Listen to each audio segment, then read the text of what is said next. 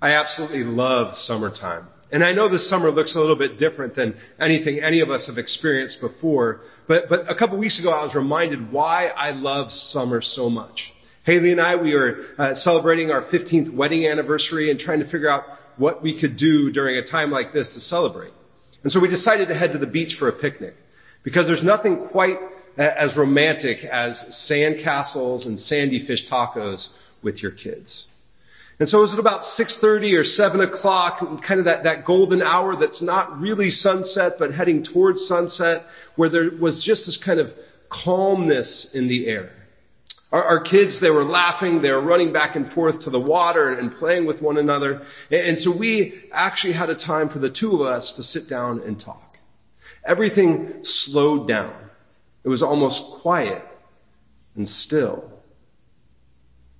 Now, of course, it, it, didn't last all that long. One kid was cold and needed a towel. Another one eh, needed someone to go into the water with them. And the third finally decided it was time to eat dinner, even though the rest of us had already eaten. But for a few minutes, the, the world just kind of slowed down. And it reminded me how important it is to seek out those slower moments, to create space for those slower moments. So this summer, as, as a church, we, we, are exploring what it looks like to grow spiritually in the middle of a messy and busy world through the practice of spiritual disciplines. Or, or really through creating healthy spiritual habits.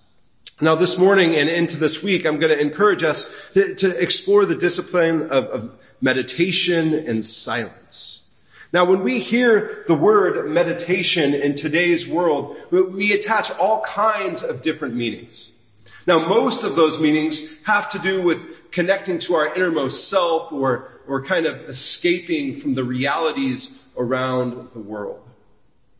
And because of the, the mysticism that's connected to the word, a lot of Christians feel uneasy when they hear the word meditate. But, but we don't need to necessarily feel uncomfortable with it. When Joshua takes over as the leader of the Israelites after Moses dies, God tells him to be strong and, to, and courageous and to meditate on God's law day and night. And, and the Psalms, they are full of places where meditation is encouraged. And, and Jesus constantly spent time himself away from his friends away from the crowds, uh, up in the mountains, listening for his father's voice. Now, popular de- definitions of, of, meditation tend to focus on kind of detaching from everything that's around us, detaching from the world, just getting away. And, and that sort of meditation that's, that, that's, that, that we practice today or that we talk about today, it's different from what scripture calls us to. It, that sort of meditation calls us to detach from everything, but scripture calls us to attach to God all the time and, and all that we do at every moment. It, it's the idea that God's presence uh, it, it's, it's, is always with us. Uh, we, we, we sing about it in the popular hymn, In the Garden. He walks with me. He talks with me. He tells me that I am his own.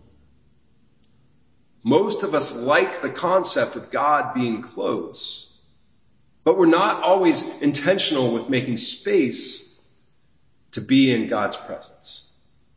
Now the passage that, that we read earlier from 1 Kings tells the story of Elijah hearing God's voice.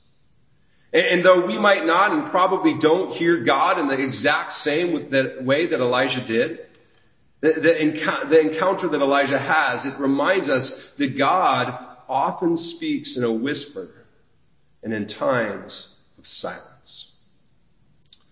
So first and second Kings, this part of the Bible, it, it tells about a, a, time in Israel's history that was very, very difficult.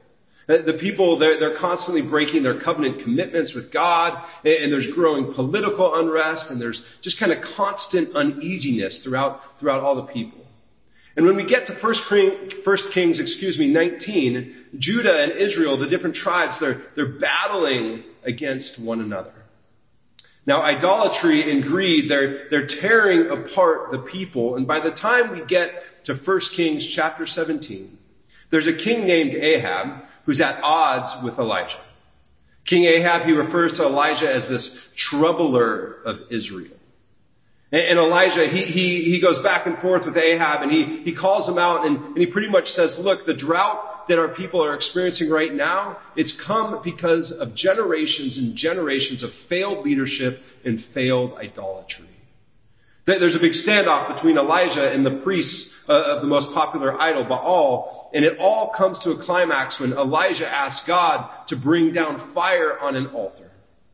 Elijah has the priests of Baal killed, and then when he hears that there's a group of bounty hunters that are, are coming after him, he flees. He travels for 40 days in the wilderness, thinking about his own life, what, what he should do next, and, and eventually he, he finds a mountain. He crawls into a cave in the mountainside, right on the, the southern border of Judah. And in that cave, he falls asleep. Now we read that while he's there, the Lord comes to him and says, What are you doing here? What are you doing here? And Elijah essentially throws his hands up in the air and, and just kind of lets it all out. I've done everything that you've asked. I've done all that you've asked, and the world around me is just going insane, and I'm tired of it all. How often do we find ourselves with they, those same sort of feelings? How often do we find ourselves in those, those places where we're just frustrated about uh, injustice, about the state of the world, uh, whatever it might be? I, I know that I've been there at least a few times over the last few weeks and months where I just want to throw my hands in the air and say, ah! And as Elijah's in that place, the Lord says, go out and stand on the side of the mountain and wait for the presence of the Lord to pass you by.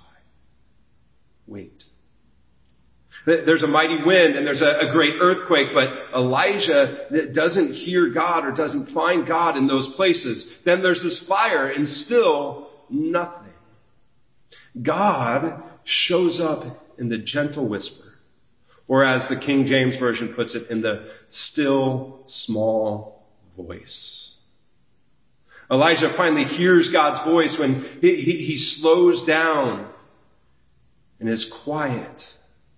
He, he had been running around like a madman, wondering what he should do next, wondering how he could solve the problems of his day.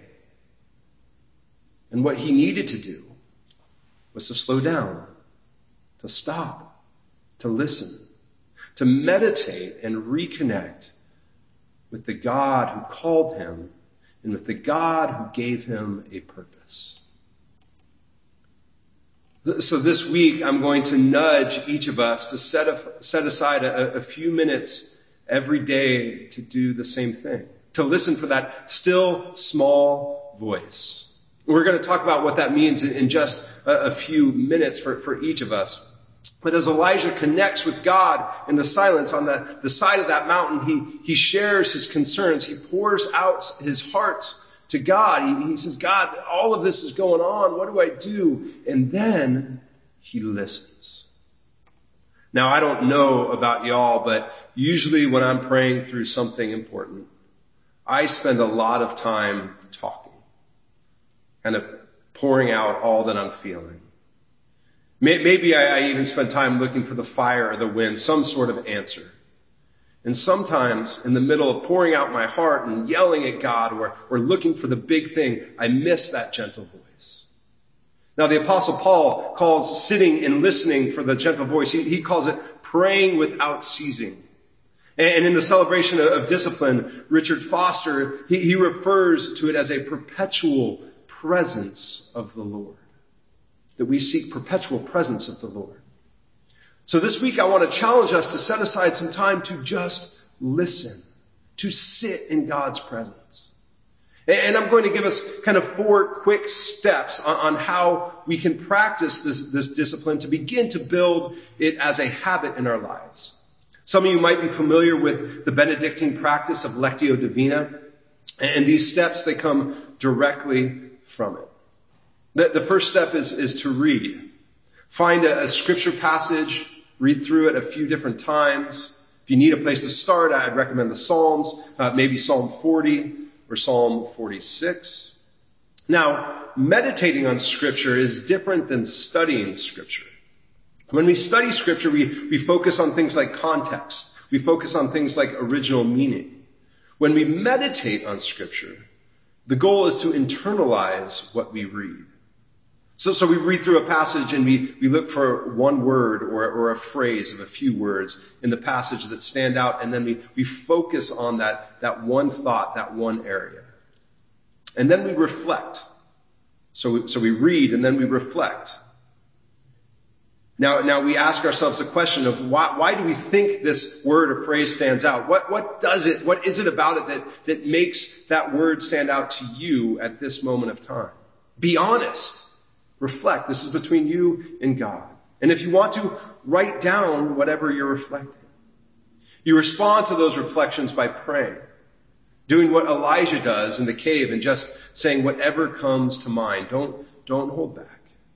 And then the most important part, which can also be the most uncomfortable for us, resting, listening. It's tempting to rush through that last step, but if we don't take time to sit in God's presence, we risk missing that, that still soft voice.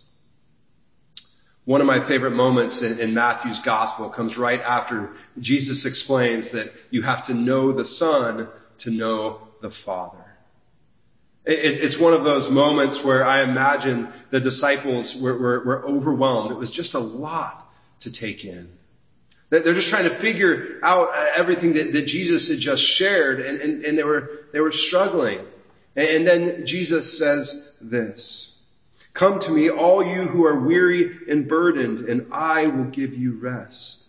Take my yoke upon you and learn from me, for I am gentle and humble in heart and you will find rest for your souls. For my yoke is easy and my burden is light. Jesus' invitation comes in, in the midst of uh, his disciples being overwhelmed, in the midst of chaos. Both political and, and, religious leaders were at odds with one another, and, and most people were just trying to figure out how to make it from one day to the next. Really, it wasn't all that different from what we're experiencing ourselves today. And, and in the middle of that kind of overwhelming chaos, Jesus offers a deep rest. A deep rest. It's the same offer that he makes to us today. So, so this week, as you set aside time to be silent, to listen, my hope is that you would experience that, that, that type of rest. That as we practice this discipline, we would hear that still small voice. Amen.